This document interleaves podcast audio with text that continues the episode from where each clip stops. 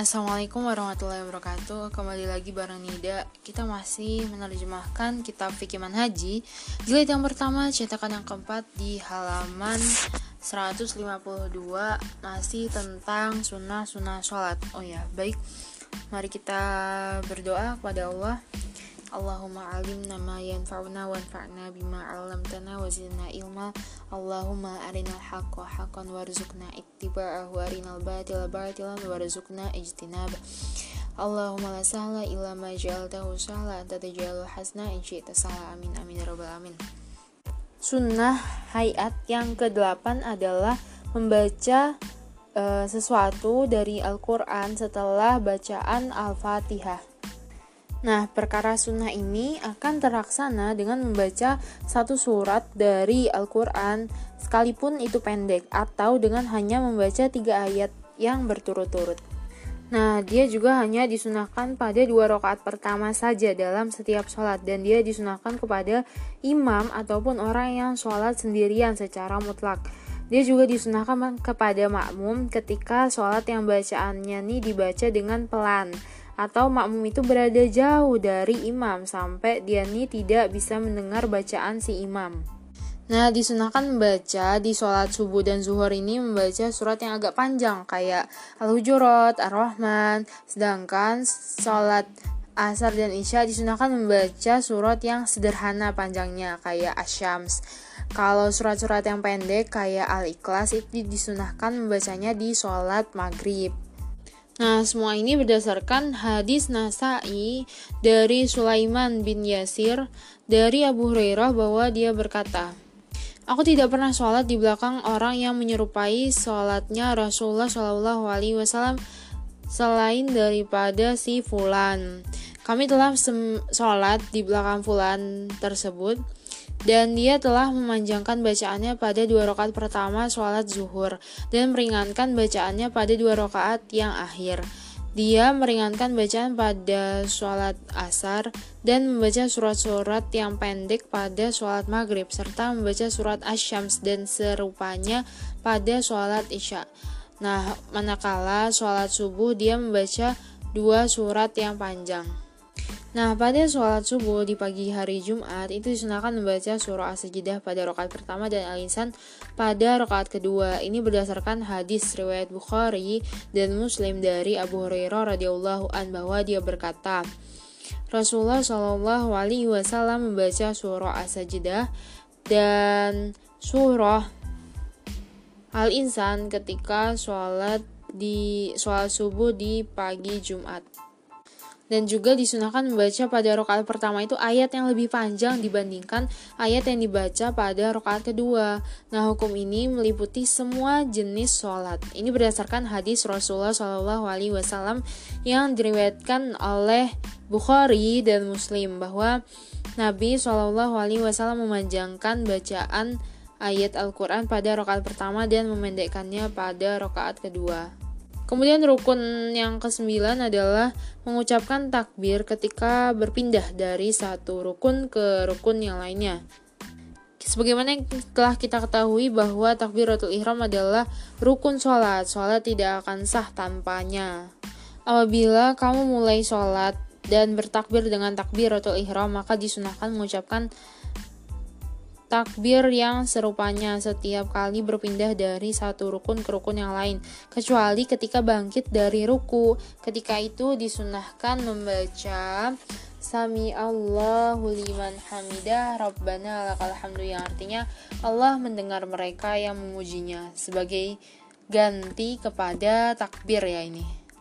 Nah, ini tuh berdasarkan kepada hadis yang diriwayatkan oleh Bukhari dan Muslim dari Abu Hurairah radhiyallahu an bahwa dia berkata, Apabila Rasulullah Shallallahu Alaihi Wasallam mendirikan sholat, baginda bertakbir ketika berdiri, bertakbir ketika ruku, kemudian baginda berkata, Sami Allahu liman hamidah ketika hendak membetulkan belakangnya dari ruku, kemudian menyambung Rabbana walakal hamdu ketika baginda dalam keadaan berdiri tegak.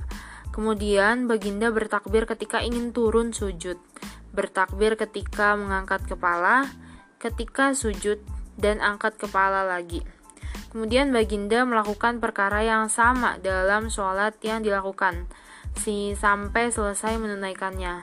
Baginda juga bertakbir ketika bangun setelah duduk tasyahud awal pada akhir rokaat kedua. Kemudian sunnah haid yang ke-10 adalah membaca tasbih ketika ruku dan sujud. Caranya adalah apabila dia telah tenang dalam keadaan ruku maka dia berkata Subhana rabbiyal azim wa bihamdi sebanyak tiga kali. Itu oh ya itu artinya adalah maha suci Tuhanku yang maha agung dan segala puji baginya. Dan ketika sujud dia membaca Subhana a'la wa bihamdi sebanyak tiga kali. Dan ini artinya adalah maha suci Tuhanku yang maha tinggi dan segala puji baginya. Nah, ini adalah sekurang-kurangnya derajat kesempurnaan.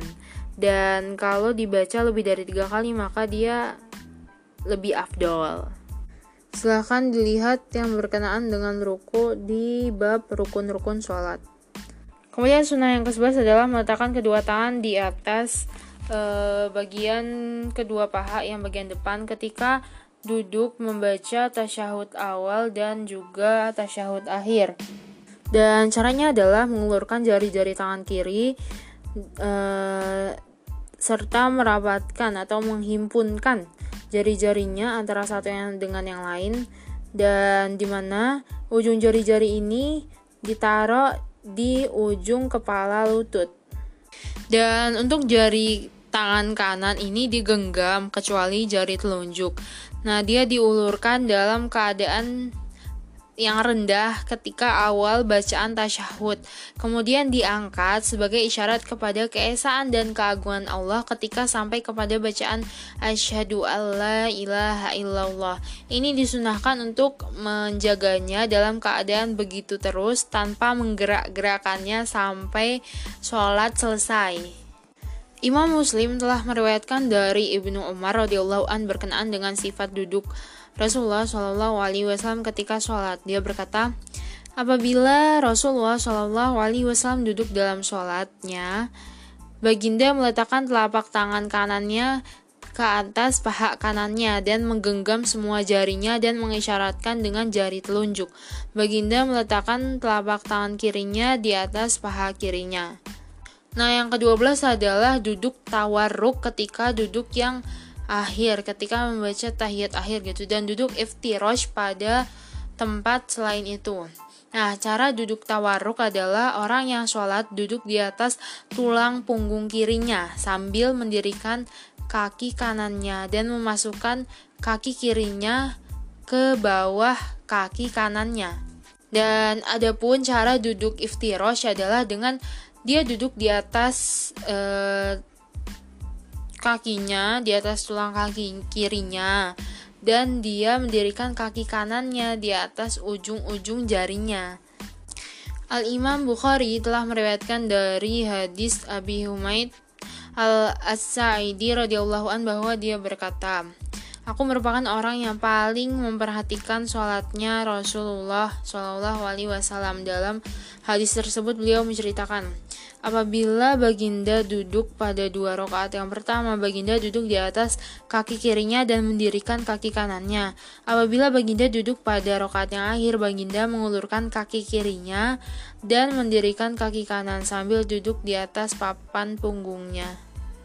Dan dalam hadis Muslim dari Abdullah bin Az-Zubair radhiyallahu an Apabila Rasulullah Shallallahu Alaihi Wasallam duduk dalam sholat, Baginda menjadikan kaki kirinya antara paha dan betisnya dan mengulurkan kaki kanannya. Kemudian sunnah ayat yang ke-13 adalah membaca sholawat Ibrahimiyah dan doa setelah tasyahud akhir. Sebagaimana yang sudah kita ketahui bahwa pembahasan yang lalu tentang sholawat ke atas Nabi ini adalah rukun yang harus dibaca ketika duduk di tasyahud akhir. Dan rukun tersebut sah dengan e, lafaz mana pun sholawat ke atas Nabi. Adapun hukum sholawat Ibrahimiyah ini adalah sunnah. Setelah selesai membacanya, disunahkan juga berdoa memohon perlindungan dengan kepada Allah dari azab kubur, dari azab neraka, atau berdoa untuk dirinya dengan apa aja doa yang dia inginkan dengan syarat doanya itu tidak panjang melebihi kadar bacaan tasyahud akhir dan sholawat ke atas Nabi Shallallahu Alaihi Wasallam. Al Imam Muslim meriwayatkan dari Abu Hurairah radhiyallahu an bahwa dia berkata Rasulullah telah bersabda, Iza faragha ahadukum minat tashahudil akhir falyata'awwaz billahi min arba min azab jahannam wa min azabil qabr wa min fitnatil mahya wal mamat wa min syarril masihid dajjal yang artinya Apabila seseorang di antara kamu selesai dari tasyahud akhir, maka hendaklah dia meminta perlindungan dari Allah, eh, perlindungan dengan Allah dari empat perkara ini, dari azab neraka jahanam, dari azab kubur, fitnah hidup, hidup dan mati, dan dari kejahatan al-masih dajjal. Kemudian sunnah yang ke-14 adalah memberi salam yang kedua, maksudnya menghadap ke kiri ya kita telah menyatakan bahwa salam yang pertama adalah rukun, yaitu ketika memalingkan muka ke arah kanan. Nah, apabila seseorang melakukannya, itu maknanya adalah berakhirlah semua rukun dan perkara-perkara yang wajib dalam sholat. Walau bagaimanapun, dia disunahkan melakukan penambahan yaitu memberi salam yang kedua dalam keadaan berpaling ke arah kiri.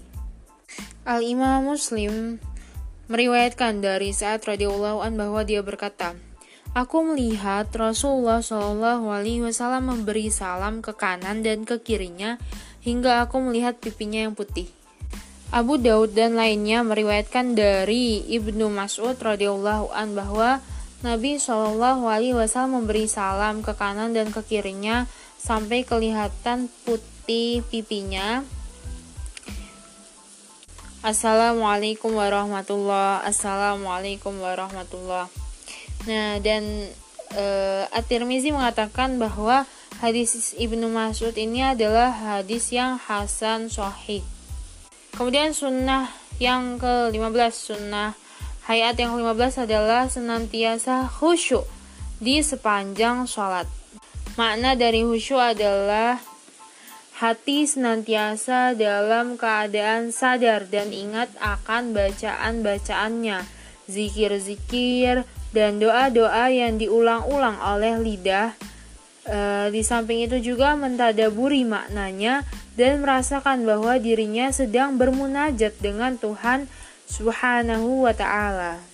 Nah, sebenarnya khusyuk ini harus wujud pada satu bagian dari bagian-bagian sholat Apabila seseorang lalai di sepanjang sholatnya dari awal sampai akhir, maka sholatnya itu batal. Adapun berterusan gitu dalam keadaan khusyuk di sepanjang sholat itu adalah sunnah yang menyempurnakan.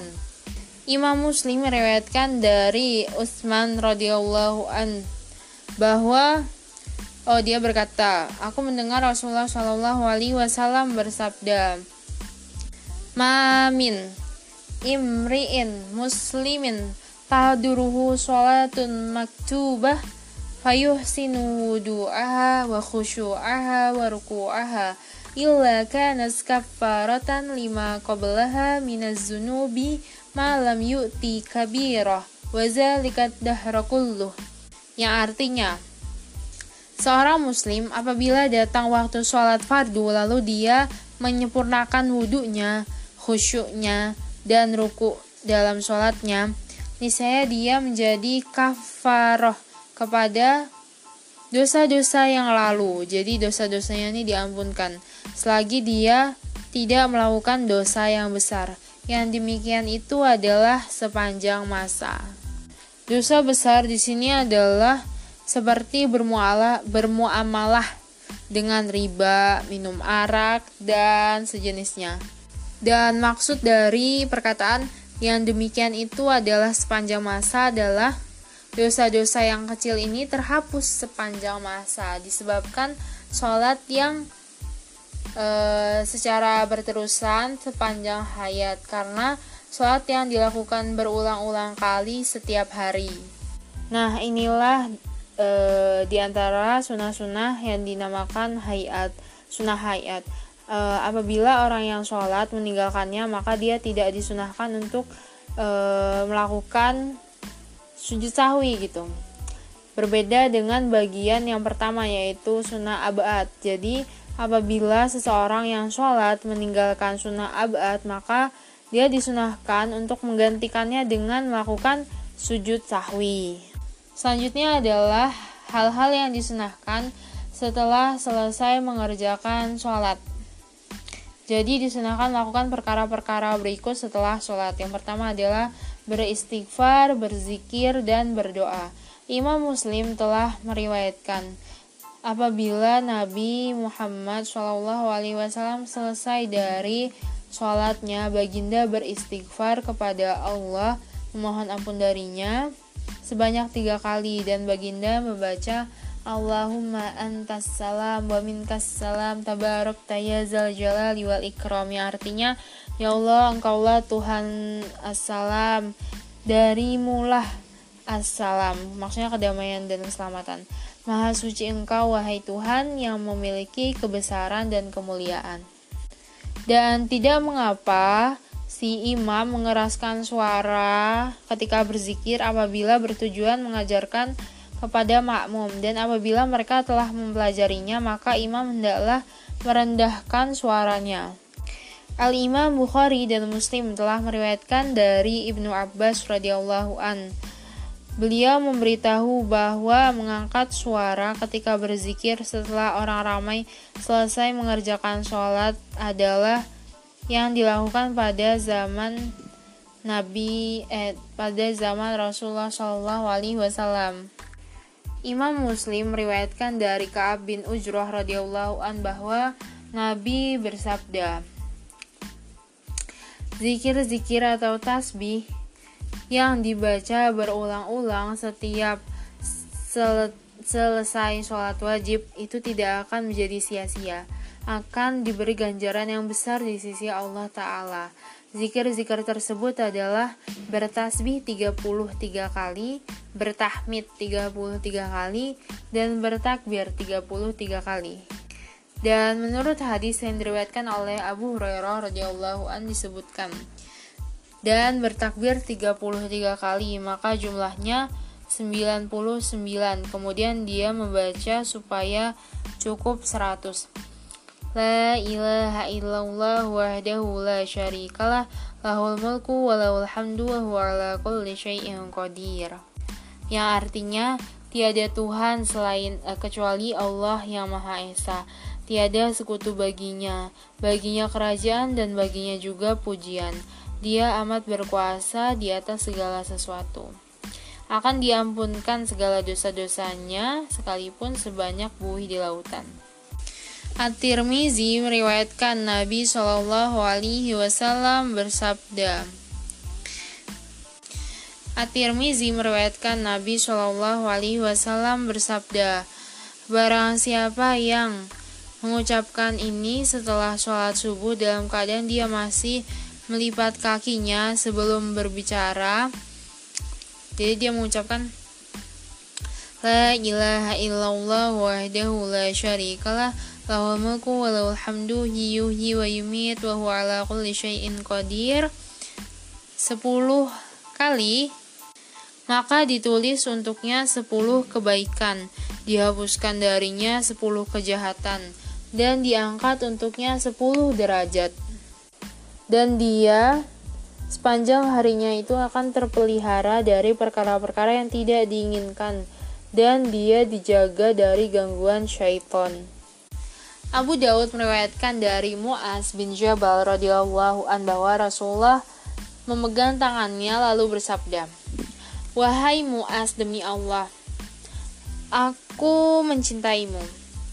Lalu baginda bersabda lagi, "Wahai Muaz, aku wasiatkan kepadamu supaya jangan sekali-kali kamu meninggalkan pada setiap kali setelah sholat doa ini. Allahumma a'inni ala zikrik wa syukrik wa husni ibadatik. Ya Allah, bantulah aku untuk mengingatmu, bersyukur kepadamu, dan melakukan ibadah yang baik kepadamu. Dan ada banyak lagi doa-doa dan zikir-zikir yang bisa dibaca setelah sholat secara umum. Dan setelah setiap sholat secara khusus yang mana dia dapat diketahui melalui buku-buku hadis dan buku-buku zikir. Kemudian sunnah yang bisa dilakukan setelah sholat yang kedua adalah berpindah tempat dari tempat sholat fardu ketika mau menunaikan sholat sunnah. Ini dilakukan untuk membanyakkan tempat-tempat sujud karena semuanya itu akan menjadi saksi untuknya. Yang afdolnya adalah apabila dia sholat fardu di masjid maka sholat sunnah dilakukan di rumah.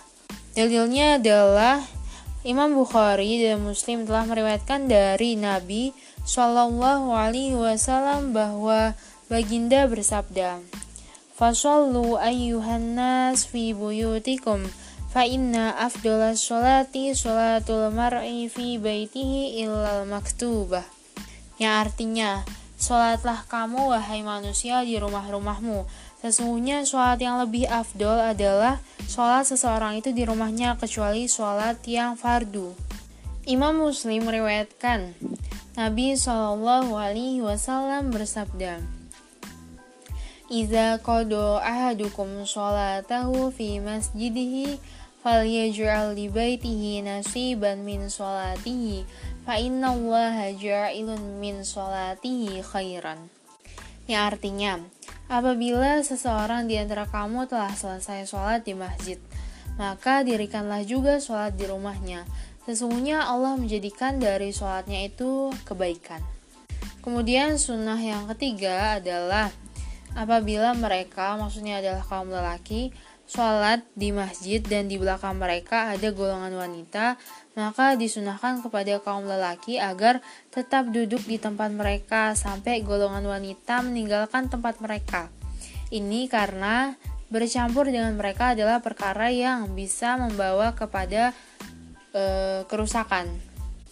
Al-Imam Bukhari meriwayatkan dari Ummu Salamah radhiyallahu an apabila golongan wanita di zaman Rasulullah Shallallahu Alaihi Wasallam selesai melakukan sholat yang diwajibkan, mereka bangun meninggalkan tempat sholat, sedangkan Rasulullah bersama dengan para sahabat tetap berada di tempat mereka sampai satu waktu yang dikehendaki oleh Allah. Kemudian apabila Rasulullah bangun, maka sahabat-sahabatnya pun bangun.